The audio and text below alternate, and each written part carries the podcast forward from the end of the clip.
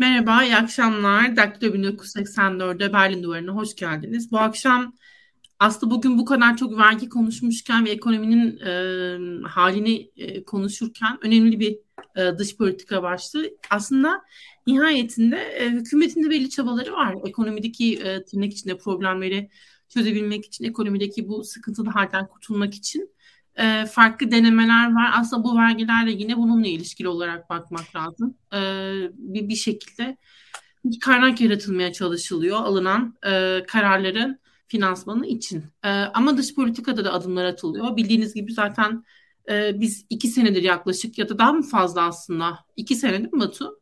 İki senedir normalleşiyoruz.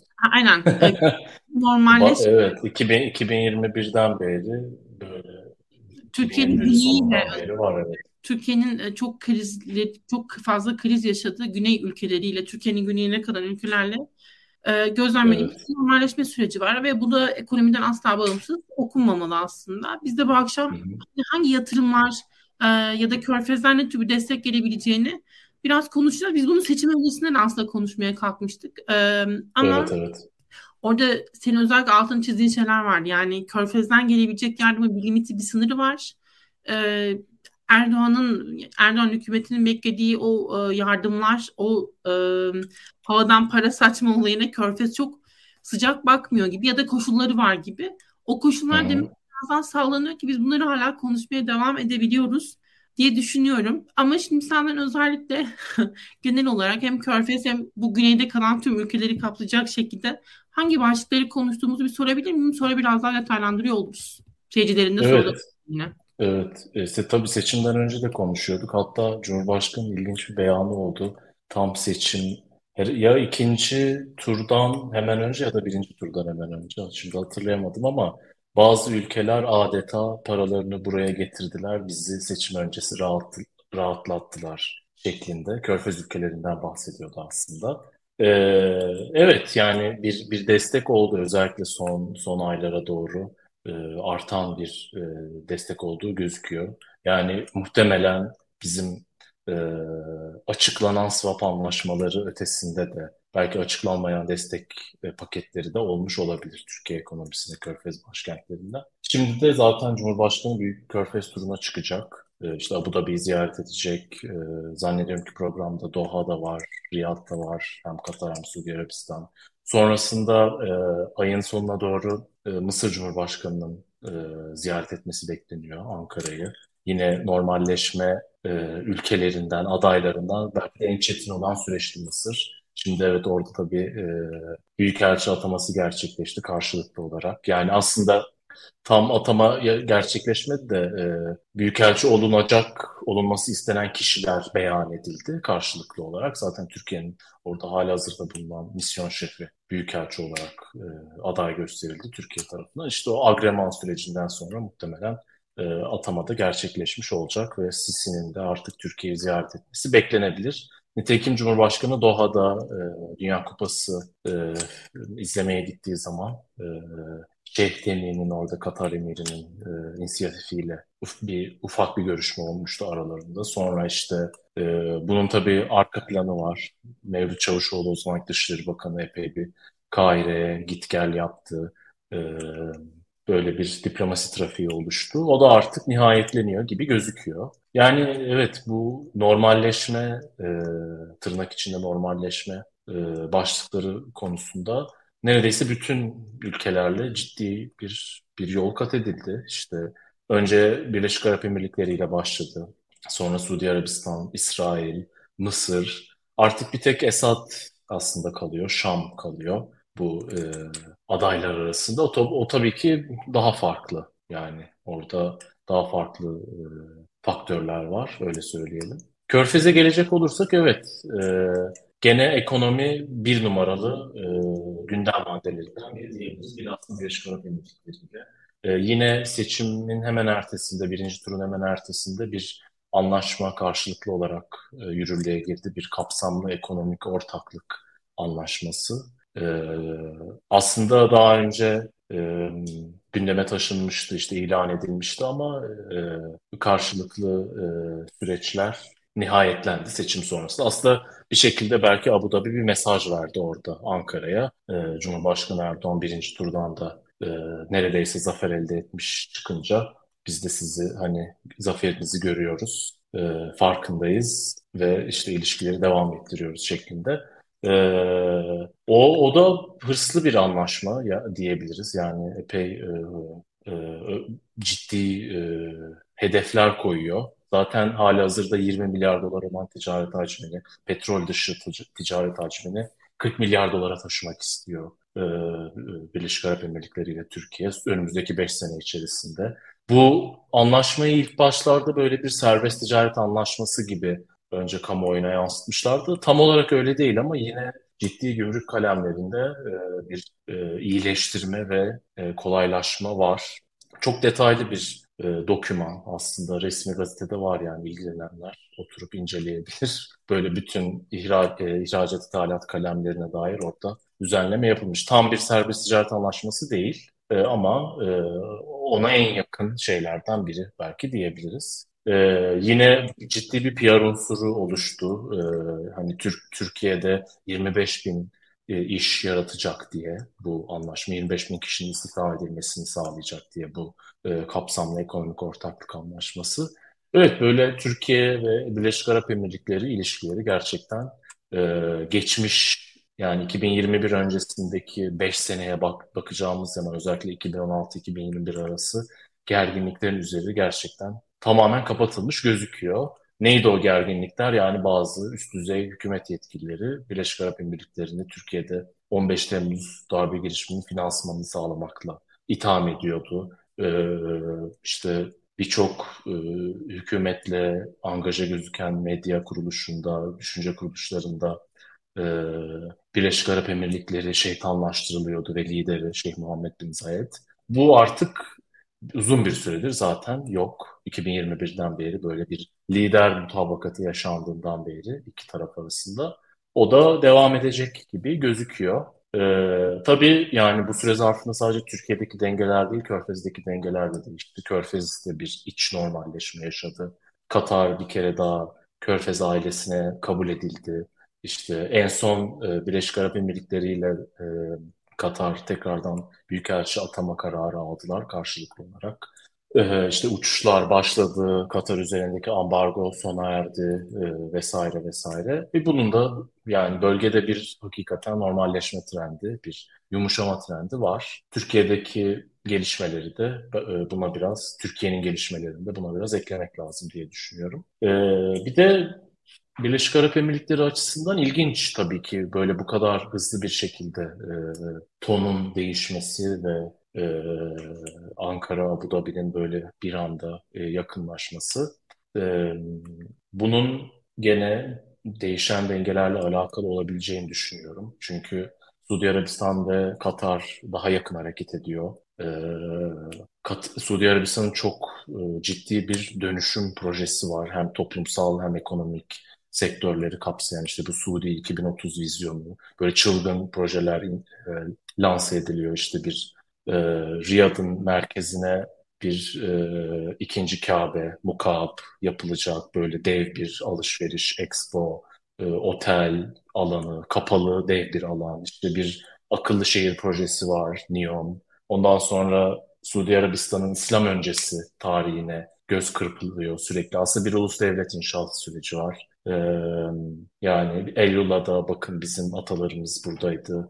İslam öncesi medeniyete dair de biz burada e, çıkarımlarda bulunuyoruz. Onları, onu da milli kimliğimiz ile harmanlamaya çalışıyoruz. Ciddi bir e, bir e, ulus devletleşme süreci aslında var. E, e, bunun da getirdiği bir ekonomi politik var tabii beraberinde. E, işte bu da Birleşik Arap Emirlikleri ve e, Suudi Arabistan'ı en azından ekonomik açıdan rakip ülkeler haline gelebileceğini gösteriyor bize ileride. Niye? Çünkü aslında Suudilerde emirlikler tipi bir modernleşmeyi hayata geçirmek ama tabii ki bunu nüfusları ve e, yüzü, ülkenin de yüz ölçümü ve genişliği göz önünde bulundurarak çok daha farklı bir boyutta yapmak istiyorlar. E, bu da emirlikler için bir bir e, rekabet meselesi. Çünkü niye? Yani Körfez'de Birleşik Arap Emirlikleri aslında gerçek manada bir post e, oil yani bir petrol sonrası petrol dışı ekonomiye sahip ülke. İşte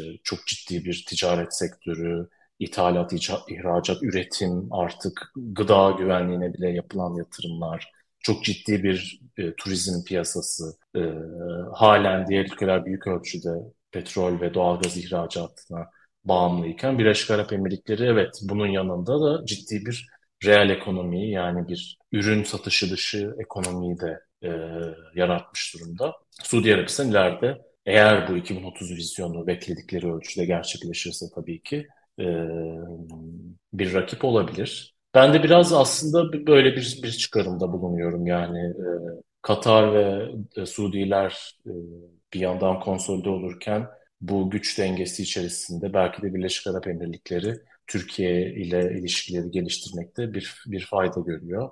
Zaten doğal olarak birbirine çok yatkın iki ekonomi, ilişkilerin gergin olduğu dönemlerde bile e, ekonomik aktivite aslında çok ciddi bir darbe almamıştı. Ama şu anda devlet sponsorluğu altında çok daha hızlı bir şekilde ivmelenme e, potansiyeline sahip belki de diyebiliriz. Çünkü ciddi bir Türk iş insanı e, komünitesi var emirliklerde. Aynı şekilde ciddi yatırımları var Birleşik Arap Emirlikleri'nin burada.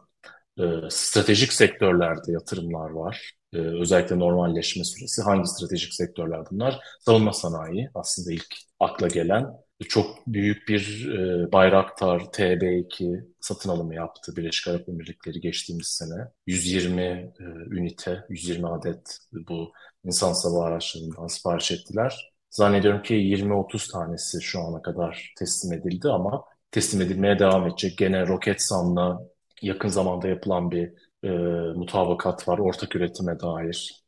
E, bu Türk BMC'nin ürettiği bazı as zırhlı araçları emirliklerin envanterlerine e, eklediğini biliyoruz. Yani stratejik sektörlerde de artık bir yakınlaşma var. Bu daha önce sadece Katar'a mahsus bir süreçti. E, Katar ve Türkiye arasında böyle stratejik sektörlerde bir e, ilişki vardı. Neden sonuçta bir Türk askeri üssü var Katar'da. E, Türkiye ve Katar'ın bölgesel ve dış politika vizyonu daha uyumlu gözüküyordu. En azından 2021 önceki süre, öncesi süreçte. E, şu anda o o dönemde gördüğümüz konsolidasyon ve yakınlık e, yani bir bir gerginlikten bahsetmek tabii ki mümkün değil ama e, tek muhatabı değil artık Türkiye'nin Katar. Onu belki söyleyebiliriz. Çeşitlenmiş durumda. Hem Suudi Arabistan'ın hem de e, Birleşik Arap Emirlikleri'nin eklenmesiyle. E, yani böyle ilginç bir bir hızlı bir dönüşüm oldu dış politikada. Bir post Arap Baharı e, dönüşüm oldu. E, var mı eklemek istediğim şey? Çok konuştum biraz ama.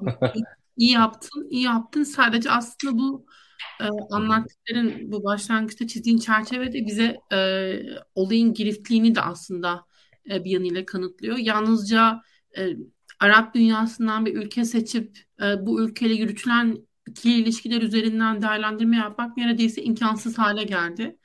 E, Birçok e, farklı boyut var ve Türkiye'nin özellikle bu Avrupa Birliği ile olan ilişkilerin e, çok kötü gitmesi, çok uzun zamandır ciddi anlamda kötü gitmesi ve ticarette e, o canlanmanın yakalanmamasının aslında Körfez'de biraz daha e, halledilmeye çalışıldığını görüyoruz. İlerleyen zaman acaba Avrupa Birliği ilişkileri nasıl e, bizim için sonuçlar doğuracak? Ticarette, ekonomide onu da aslında merak e, ediyor ediyoruz ve edeceğiz yani. Orada da bence e, gelişmeler olacaktır. Herhalde Türkiye'nin özellikle bu konular anlamında, bu başlıklar anlamında insan hakları e, endişeleri çok e, sık dillendirilirdi ve Türkiye'nin e, adı ülke olması hasebiyle de aslında e, bu tür kargılar dillendiriliyordu ve bunlar ilişkilerin bir şekilde e, önemli başlığı e, olarak e, görülüyordu. Bunlara bağlanıyordu ilişkilerin geliştirilmesi meselesi ama Erdoğan'ın artık seçimleri bir kez daha kazanmasıyla burada farklılıklar da olacaktır diye düşünüyorum ben. O da tabii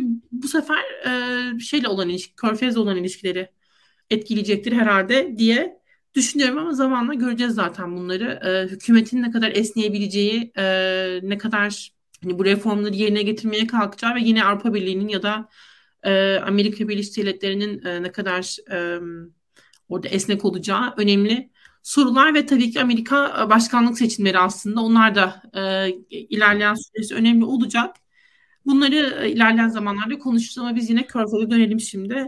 Ama unutmadan, şimdi sen bunları konuşurken şey de çok kısaca belki söylersin e, ya da bilmiyorum öyle bir hazırlık var mı ya da ne ölçüde ama iklim krizine e, nasıl hani hazırlanıyor e, Suudi Arabistan, Katar, Birleşik Arap Emirlikleri? Hani şu an bilmiyorum Dubai'de mesela herhalde çok çok zor olsa gerek yürümek dışı ama bu uzun zamandır hani belli ölçülerde böyleydi zaten ama ilerleyen zamanda olayın iyice çığırından çıkması meselesiyle ilgili de hazırlıklar yapıyorlar mı? Hani düşünüyorlar mıdır acaba bilmiyorum var mı? Aslında e, bu mesela 2030 vizyonunun Suudilerin var böyle bir iklim e, başlığı da ekliyorlar. Hatta bu işte yeni yerleşim alanlarında biraz da bu iklim e, değişikliği perspektifiyle geliştiriyorlar. Özellikle o NEOM gibi projeler yani kapalı, yarı açık, e, mikro iklim yaratılabilecek e, alanlar yaratma. Zaten Körfez'de bunun e, örnekleri var. Birleşik Arap Emirlikleri, Katar'dan uzun bir süredir yapıyor. Yani e, mesela mikro iklim yaratıyorlar. Suni e, bir, bir şekilde e, yağmur tetikliyorlar. E, böyle bu yapılıyor. E, buna ek olarak Körfez'in belki de en önemsediği konu iklimle de bağlantılı bir gıda güvenliği meselesi. E, çünkü yani doğal doğal olarak bu bölgelerde bir tarım e, büyük ölçüde yapılamıyor. En azından bizim düşündüğümüz konvansiyonel tarım. Yani belli başlı ürünler belki sadece işte hurma olabilir vesaire. E, bunun önüne geçmeye çalışıyor bütün körfez ülkeleri. Niye? Çünkü inanılmaz bir gıda ithalatı yapıyorlar hepsi. Ve hani doğal. Niye? Çünkü e, zengin ülkeler ithalat yoluyla yaptıkları gıda daha ucuz bir şekilde muhtemelen iç piyasaya sokuluyor. Kendi üretmeleri çok daha masraflı olacak ama e, bu gıda güvenliği meselesini önemseyip aslında bunu teşviklendirip e, önceledikleri durumlar var. Hatta mesela zannediyorum Pınar'ın Beyaz Sütaş'ın bir fabrikası var e, Birleşik Arap Emirlikleri'nde. Sadece iç pazara yönelik bir fabrika yani. E, bu, bu tip girişimler Körfez'de var kesinlikle. E, zaten Birleşik Arap Emirlikleri'nde bu iklim zirvesi de e, ya e, yapıldı yakın zamanda ya da e, yakın zaman sonra yapılacak. E, orada da bir bir mesele olarak bunu düşünüyorlar. E, ama bilmiyorum yani ne bu fizibilitesi nedir? Özellikle Suudi Arabistan'daki bu 2030 vizyondaki e, projelerin e, ne derece bu girişimler hayata geçirilecek ilerleyen yıllarda görürüz artık. Yeterli aksiyonu almak da bilmiyorum. Hani birçok bir açıdan güç zaten. Hani bölgenin o iklim koşulları düşünülünce ama e, yani herhalde... Bir de çok su fakir ülkeler bunlar yani. Hiçbir şekilde su yok e, su ithal ediyorlar sürekli. E, ya bunun yani Körfez ülkeleri yine çok şanslı. Niye? İnanılmaz bir petrol sermayesi olduğu için su ithalatında halen kolayca yapabiliyorlar. E, ama mesela benzer durumda olan Ürdün bir petrol sermayesi yok.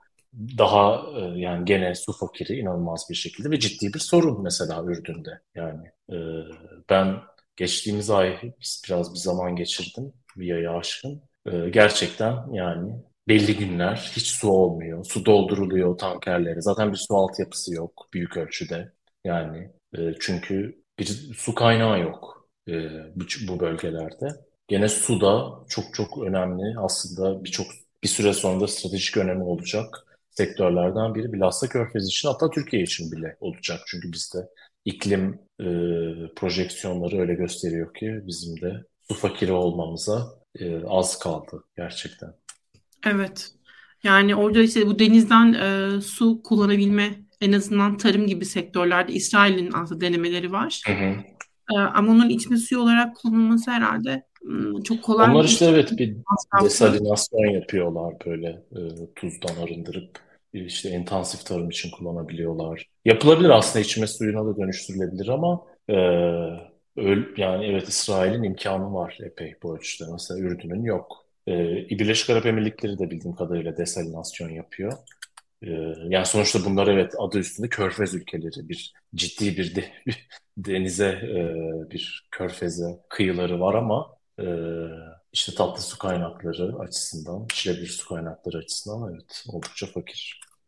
Ee, orada aslında bahsettiğim bu benzinli araçların da aslında giderek azalması meselesi. Orada Körfez'de ilgilendiren bir durum, yakından ilgilendiren bir durum. E, ama Körfez'i de burada birazcık daha nasıl ifade ederim e, özgüvenlileştiren aslında e, Rusya'dan boşalan boşluğu doldurmak için Batı'nın evet. alternatifinin olmaması. Özellikle Almanya'da biz e, bunu çok konuştuk. E, işte bakanın yaptığı ilk ziyaret e, hani bu enerji politikalarından sorumlu bakanlıktan yapılan ilk ziyaret e, şeydi Katar'a mıydı Katar'a. acaba? Körfez'eydi yani nihayetinde. Körfez'e gittiler.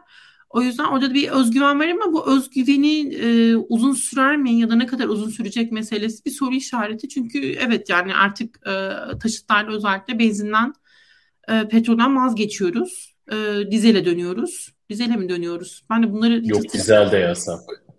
dizel daha önce yasaklandı. daha kötü. en kötüsü. Sonra dönüyoruz yani. Ee, şey böyle bir durum var aslında. O yüzden ona da hazırlanmaları gerekiyor. Senin o bahsettiğin turizmle belki ya da bilmiyorum nasıl e, o açığı kapatacakları meselesi onları yakından ilgilendiriyor olsa gerek. Bu da e, şekillendiriyor diyebiliriz herhalde. Evet, evet. Yani e, evet özgüvenliler bilhassa Rusya'dan sonra kesinlikle. Zaten doğalgaz e, temiz bir kaynak olarak hep lanse ediliyor. E, Katar'ın en büyük, Katar zaten dünyanın en büyük doğalgaz yataklarına sahip. E, yani inanılmaz bir ihracat yapıyor. Evet, Avrupa Birliği'nde böyle bir ilgisi var tabii ki. Belki e, diğer açıdan da şöyle bir özgüven var bütün Körfez'de. Evet böyle bir petrol sonrası ekonomiye gelişmiş dünya hazırlanıyor. Belki Amerika'yı aslında biraz dışında tutmak lazım Amerika Birleşik Devletleri'ni ama Avrupa Birliği en azından bir e, petrol sonrası ekonomiye, işte otomotive hazırlık yapıyor. Ama gelişmekte olan ve az gelişmiş dünyada bu dönüşümün yaşanması çok daha fazla zaman alacak. O yüzden onların e, bir piyasası her zaman olacak.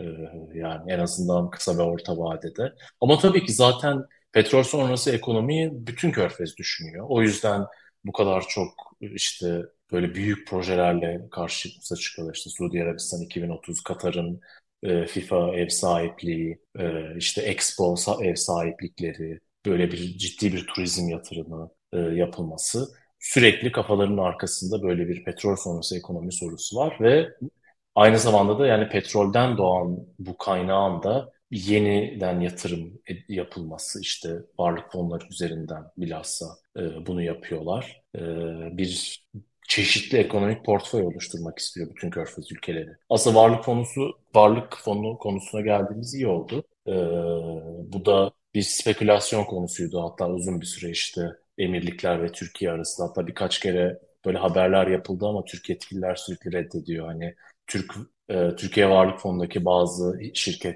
şirketlerin veya bu şirketlerin bazı hisselerinin Birleşik Arap Emirlikleri'ne geçirilmesi, alım yapması işte e, Birleşik Arap Emirlikleri'nin birçok varlık fonu vardı asıl en en e, düzey olan bu Abu Dhabi e, Varlık Fonu. E, hani bunun üzerinden bazı alımların yapılması spekülasyon meselesiydi. Bilmiyorum gerçekleşecek mi? Yani birkaç gün sonra artık Cumhurbaşkanı ziyaretlerinde emirliklerin ne tür yatırımlar yapacağını, hangi sektörlere yatırım yapacağını göreceğiz. Biraz belki e, şunu da düşünmemiz lazım. E, Türkiye'de işte bir program başında dedik evet, bir zam paketleri açıklandı. E, KDV arttı işte bireysel kredi, tüket, e, kredi, kredilerdeki vergi oranı arttı, harçlar e, vesaire. Yani aslında bir, bir, bir mali sıkılaşma öncesinde de Şimşek'in açıklamalarıyla beraber değerlendirildiğinde bir mali sıkılaşma süreci Türkiye'de yaşanıyor.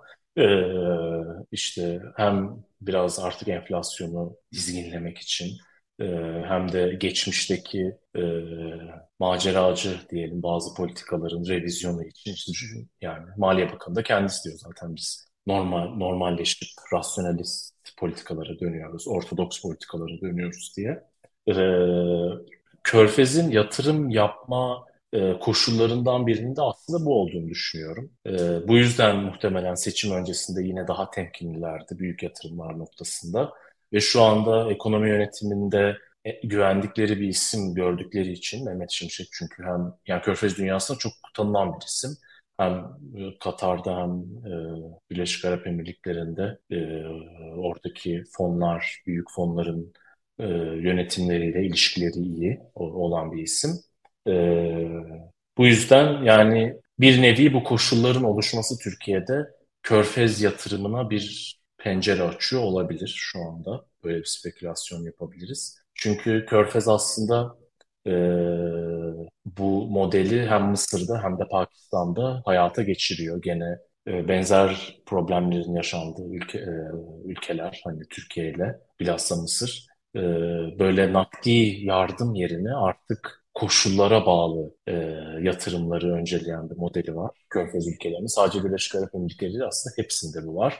Yani onlar da 2000 erken 2000'lerde işte 2010'larda yaptıkları gibi. biraz daha netleştirsek hani hangi koşullar mesela özellikle? Yani yani işte ekonomik yani ekonomik e, ortodoksi yani ortodoks ekonomi politikalarının e, olması, e, sıkı bir para politikasının olması, e, e, işte kredi risk primlerinin düşük olması, iflas risklerinin e, düşük olması, bu CDS oranı işte bu default oranının mesela düşük olması e, öncelikleri arasındadır. Ya aslında bir bir şekilde yani IMF'in e, yardım yapacağı zaman ülkelere verdiği o meşhur acı reçetenin bir benzerini aslında onlar da e, talep ediyorlar. Büyük yatırımlar e, Çünkü büyük böyle girişleri bitirmemesini istiyorlar onlara. Yani amaç bu aslında. Tabii ki, tabii ki, tabii ki. Yani Ama bir her zaman kalıcı olarak gelmesi de önemli. Yani sıcak para olarak Hı-hı. işte o bahsedilen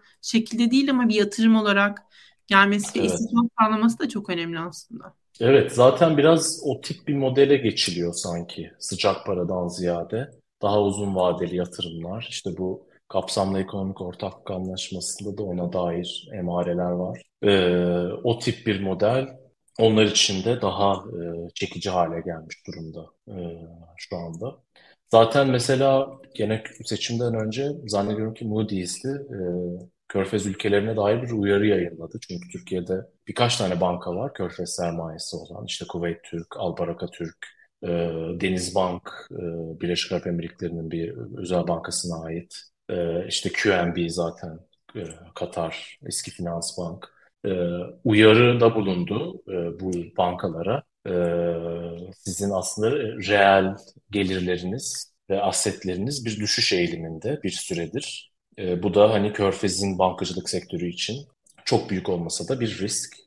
Bunu değerlendirin diye. E, zannediyorum ki zaten oradaki karar vericiler de e, mütemadiyen bunların farkındalar ve bunun tahlilini yapıyorlar. Yani öyle bir para dağıtalım, şuraya büyük bir para götürelim, bir, bir yere rahatlatalım bir süre modeli onlar için de artık geçerli değil. E, zaten yani hem küresel ekonomik koşullar böyle şekilleniyor hem de onların artık e, destek e, paketlerinin şekilleniş e, biçimi üçüncü ülkelerle Mısır, Pakistan, Türkiye bu tip bir bu tip ön koşulları hayata geçmesini talep ediyor diyebiliriz. Zaten ekonominiz bu kadar kötü olunca dış politikada da eliniz hiç güçlü olmuyor ki. Yani ve o ülkeler için de aslında kimin gelip gelmeleri önemli olmuyor. Çünkü nihayetinde o paranın bir yerden bulunması lazım. Var olan hükümetin iktidarını devam ettirebiliyor olması için.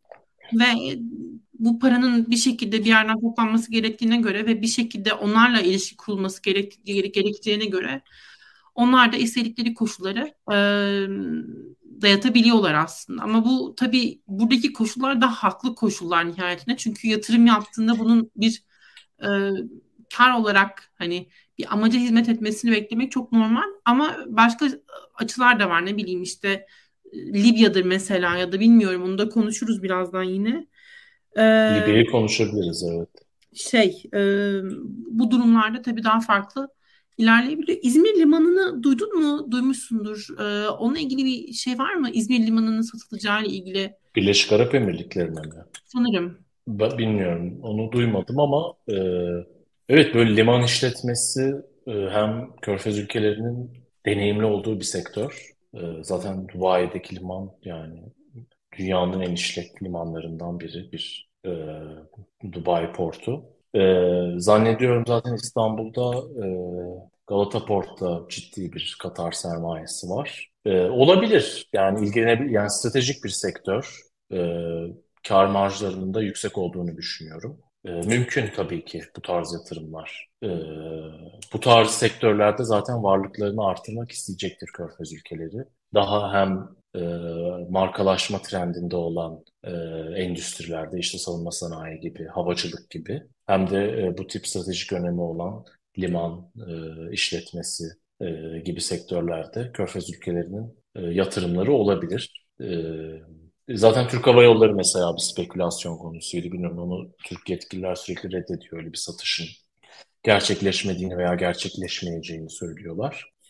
Ama belki e, bir e, işbirliği ilan edilebilir Cumhurbaşkanı'nın ziyaretinde işte Emirates ve Türk Hava Yolları arasında. E, sonuçta bunlar dünyanın en büyük hava taşıyıcıları. Katar, Emirates, işte e, Tür yani Türk Hava Yolları da aslında bir nevi onların rakibi e, ama e, böyle bir böyle bir girişimde aslında doğal gözüküyor yani neden olmasın havacılık sektöründe daha fazla e, etki, etkileşim ve karşılıklı yatırım. Ya özelleştirmelerin e, olacağını beklemek lazım aslında gerçekten. E, ekonominin haliyle düşünülünce. Bilmiyorum bunlar rahatlatmaya yetecek mi ya da bilmiyorum nasıl ilerleyecek. Yerel seçimler de yaklaşıyor. Onun da farklı bir dinamiği olacak herhalde. E, ama nasıl işin içinden çıkılacak bilmiyorum. Sadece şu ilişkiyi kurmak çok önemli. İç politikadaki gelişmeler dış politikayı inanılmaz etkiliyor. E, şeyi sorabilirim yine bu bağlamda hani Libya'ya geçmeden önce belki hemen. Hı-hı. Şimdi biz İran'ın da aslında bir şekilde normalleşme sürecine e, katıldığını görüyoruz yavaş yavaş. Doğru. Senin orada başta söylediğin şey çok önemliydi aslında. Birleşik Arap Emirlikleri ile Suudi Arabistan'ın e, artık iki yükselen ve rakipsiz güç olarak e, belki günün sonunda karşı karşıya gelme ihtimalleri de olabilir. Yani ortada çünkü işbirliği yapmayı gerektirecek bir düşman kalmamış gibi gözüküyor belki de ne dersin? yani e, evet böyle büyük, büyük çaplı ve özellikle ideolojik itilaflar yavaşlama trendine girdiğinde içerideki çekişmeler haliyle artıyor. Ee, İran ve Suudi Arabistan da işte bir normalleşme sürecine girdi. Gene karşılıklı büyükelçilerin atanmasına karar verildi. Birleşik Arap Emirlikleri zaten uzun bir süredir İran'la normal ilişkileri tırnak içinde sürdürüyor ki sürdürmesi kadar doğal bir şey yok. Yani inanılmaz bir İran sermayesi var Dubai'de. Bütün İranlı rejim elitlerinin e, inanılmaz bir e, maddi varlığı var Birleşik Arap Emirlikleri'nde. Sürekli Birleşik Arap Emirlikleri üzerinden turizm, yap, e, ticaret yapıyorlar. İşte ambargoyu o şekilde bypass edebiliyorlar. Hem Türkiye hem Birleşik Arap Emirlikleri ama daha çok emirlikler çünkü çok daha canlı bir ekonomik altyapı var İran ve Birleşik Arap Emirlikleri arasında. Ee, evet böyle bir böyle bir durum söz konusu kesinlikle. İran'da bütün bu bu sürecin bir parçası. Ee, orada da bir yumuşama trendi var karşılıklı olarak. Çünkü mesela Körfez ülkeleri bilhassa Suudi Arabistan e, Katar'ı e, İran'la birlikte hareket etmekle suçluyordu, itham ediyordu ambargo sürecinde. E, yani yani çok doğru bir itham değildi belki orada her bütün Körfez ülkelerinin bir 51 çalışma ilişkisi var Tahran'la. Olmak zorunda. Çünkü aynı körfezi paylaşıyorlar zaten. Ee, orada da gerçekten evet bir yumuşama trendi kesinlikle var. İran'ın e, belki de e, bölgeselin de ötesinde e, daha küresel bir yumuşama trendi de beklenebilir bundan sonra. Yemen'de mesela e, İran İran'ın tarafı olduğu itilaflardan biri. Gene Suudi Arabistan ve Birleşik Arap Emirlikleri e, orada da taraftı. Orada da mesela emirlikler ve Suudi Arabistan ilk başta beraber hareket ediyorken büyük ölçüde oradaki stratejik hedefleri değişti. Ve Birleşik Arap Emirlikleri artık bu Suudi kampanyasından Yemen'deki kendini uzaklaştırmaya ve orada daha dar bir bölgede özellikle Sokotra adası çevresinde bir stratejik yatırıma gitmeyi tercih etti. Böyle ayrışmalar başlamış, başladı ve daha da derinleşecek gibi gözüküyor. O zaman hemen Suriye'ye dönelim. Sen yazında bahsetmişsin aslında. Ee, burada özellikle biz hani Türkiye'nin e, Suriye normal normalleşme sürecinin aslında e, şu an Suriye hükümetine baskı kurabilen iki önemli aktör tarafından yürütüldüğünü görüyorduk. Birisi İran, birisi Rusya tabii ki. E, fakat burada da bir değişim olacakmış gibi gözüküyor. Körfez'in dahiliyetinden bahsedecekmişiz gibi duruyor. Bunu biraz açar mısın, anlatır mısın bize? Ne, ne tür bir şey bekleyebiliriz Suriye normalleşmesinde Körfez rolüne dair? Evet, ben işte o Independent'taki yazımda biraz belki de onu biraz öneri olarak e, sunmakta istedim. Yani Türkiye'nin bir süredir e, Moskova üzerinden yürüttüğü bir normalleşme süreci var Esad rejimiyle, Şam'la. E, buna İran da ortak. İşte buna zaten bir adı var. Astana formatı uzun bir süredir devam ediyor. Ama her Astana görüşmesi e, sonuçsuz bir şekilde çoğu zaman e, bitiyor. Mesela en son yapılanda da gene bir e, mutabakat ve yol haritası sunulmadı. Evet yani büyük ölçüde Rusya'nın nüfuzuna güvenerek Şam üzerindeki yapılan bir süreçti bu. Ama artık Esad'ın sadece Rusya'ya tabi bir aktör olduğunu söylememiz mümkün değil. Çünkü Arap dünyasında da bir normalleşme yaşanıyor. Ee, Esad bir kere daha Arap Ligi'ne kabul edildi. İşte e, Suudi Arabistan Veliaht Prensi Muhammed Bin Selman onu e, kucakladı, e, kabul etti Arap Ligi zirvesinde. Aynı toplantıya e, bütün Arap liderler katıldı. E, Katar bile sessiz bir şekilde e, bu süreci aslında kabul etmiş gözüküyor. Her ne kadar Katar Suriye muhalefetinin en büyük sponsorlarından, en önemli sponsorlarından biri olsa da e, yani Arap dünyasında Esad'ın bir kere daha aralarına katılması konusunda bir mutabakata varılmış durumda. Bunun birçok sebebi var. Niye? Çünkü fiili olarak Esad bekledikleri ölçüde ve hızda zayıflamadı. Ee, İran ve Rusya desteği özelinde. Ee, ama bu zayıflamamanın e, getirdiği bir artan e, İran e, ve Rus etkisi var e, Arap dünyasının içerisinde.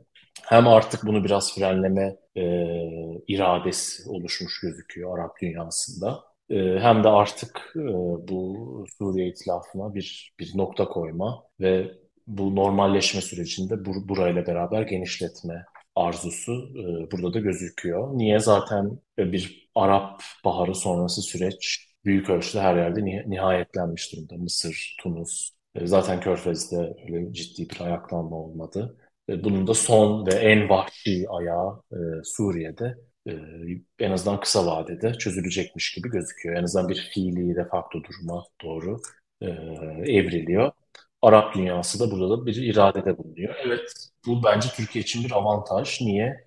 Moskova tekelindeki görüşmelerin artık bir alternatif rotası olabilir. Yani Riyad'da görüşmeler olabilir. Abu Dhabi'de bilhassa görüşmeler olabilir. Niye? Çünkü e, Birleşik Arap Emirlikleri uzun bir süredir Esad'a karşı farklı bir tavır içinde. Yani bu kitlesel e, kabul etme sürecinden önce zaten Şam'daki büyükelçiliklerini açmışlardı ve Esad'la bir çalışma ilişkisine gir, girmişlerdi. E, bir Abu Dhabi rotası olabilir Türkiye-Suriye normalleşmesi için. Yani sürekli Cumhurbaşkanı'nın Esad'la Moskova'da görüş, görüşebileceği e, konuşuluyor. İşte orada bir zirve olabilir, el vesaire. Ama böyle bir görüşme neden Abu Dhabi'de olmasın? E, bence bu Türkiye açısından daha hayırlı olur. Hem Amerikalılar bize gelip e, siz niye Esad'la normalleşiyorsunuz diye sordukları zaman Ruslar istediği için veya Ruslarla beraber hareket ettiğimiz için değil, bakın bizim bölgemizde, Orta Doğu'da e, Arap dostlarımızla beraber mutabık kaldığımız bir süreç var. Biz de buna dahil oluyoruz. Yapacağımız bir şey yok e, diyebilir. Mesela bugün daha yeni Biden beyanda bulundu. Esad gitmek zorunda dedi. O Suriye muhalefetinin bir Suriyeli Amerikalı bir kadının sorusu üzerine orada. Yani Amerika'nın buradaki tavrı çok değişmiş gözükmüyor. Her ne kadar Türkiye'nin, Birleşik Arap Emirlikleri'nin, Suudi Arabistan'ın artık Esad'la normalleşme konusunda herhangi bir tereddüt kalmaması durumunda olsa bile e, ama tabii Türkiye'nin konumu bu ülkelerden farklı. Türkiye bir NATO üyesi, e, Amerika ile daha farklı bir askeri ve stratejik e, güvenlik mimarisi içerisinde, ilişkisi içerisinde.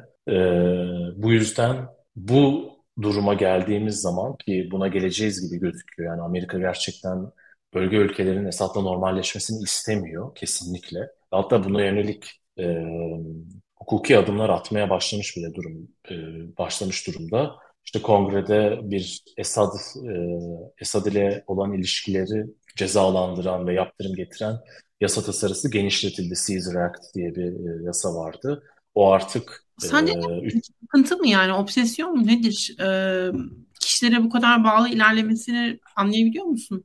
Han, Esad öz, özelinde mi? Evet evet. Amerika'nın kimi bir obsesyon? Evet. evet. yani e, Esad'ın uluslararası topluma tekrar kabul edilmesi zor bir aktör olarak gözüküyor Amerika açısından. Yani birçok sebepten ötürü. Ee, biz, biz kimleri kimleri kabul etmedik mi? Doğru, evet öyle yani ben tabii ki Batı'da bir süre Taliban sonra için de mesela neler söylüyorduk. Taliban e, bir nevi meşru hükümet olarak kabul ediliyor. Ses çıkarılmıyor yani olan bir tane hani Suriye'de evet, neden? her ne kadar ta- tanımasa da Batı evet. Ya o, orada da zaten öyle bir yani efektif olarak öyle bir durum var zaten şu anda. Evet Batılı hükümetler Esad'ı tanımıyor. Türkiye de tanımıyor zaten fiili olarak yani ama e, Mesela bazı Avrupa Birliği ülkelerinin hala bir ilişkisi var Esad'la bildiğim kadarıyla. Romanya'nın var mesela. Ee, başka AB liderleri hatta Meloni galiba en son böyle bir çıkış yaptı İtalya e, Başbakanı. Bizim de artık Esad'la hani oturup konuşmamız lazım. Niye Avrupalılar da niye buna bakıyor? İşte e, biz bizim en büyük sorunumuz göç. E, bunu da çözecek kişilerden biri Esad. Çünkü göçün kaynak ülkelerinden biri de Suriye. Yani Amerika için, evet Amerika için bu tip sorunlar çok uzak. Çünkü arada Atlantik var yani ama e, e, yani Amerika'nınki hem biraz ilkesel bir tutum. Yani Esad'la hiçbir zaman yıldızları barışmadı Şam'la. E, ama onlar da bir süre sonra artık daha pragmatik davranmaya başlayacaklardır ki böyle Trump vari bir karakter olursa yine Beyaz Saray'da bu daha olası geliyor bana. Çünkü hem Biden'ın temsil ettiği demokrat kanat hem de daha konvansiyonel cumhuriyetçi Şahin kanat Esad'a çok skeptik. Ama Trump mesela her ne kadar Esad'ı e, bombalayan fiili olarak ilk başkan olarak tarihe geçse de e, daha esnek bu tip konularda. E, Tabii yani orada biraz Trump'ın İbrahim anlaşmaları şeyini atlatamadık yani hala biz oradayız baktığında. O yüzden e, Trump vari birinin gelmesi evet kesinlikle dış politikada Olabilir. daha başka. Evet. O zaman son olarak e, Libya'ya geçelim e, kapatmadan. Evet.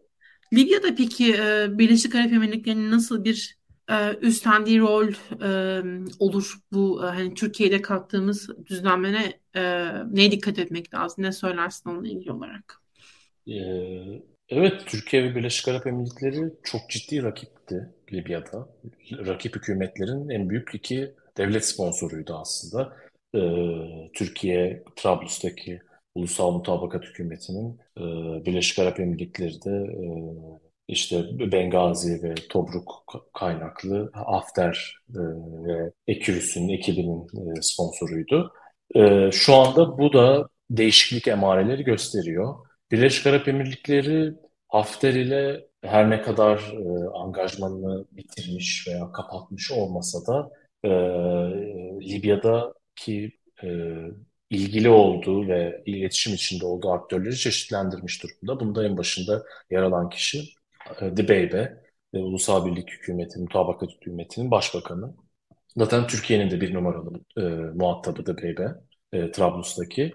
Hatta işte e, Emirlikler e, Başkanı Muhammed Bin Zayed e, final maçını e, İstanbul'da izlemeye geldiğinde Cumhurbaşkanı Erdoğan'la birlikte de Bebe de oradaydı. Üçünün birlikte olduğu, kucaklaştığı, aynı masada oturup sohbet ettiği görüntüler basına servis edildi.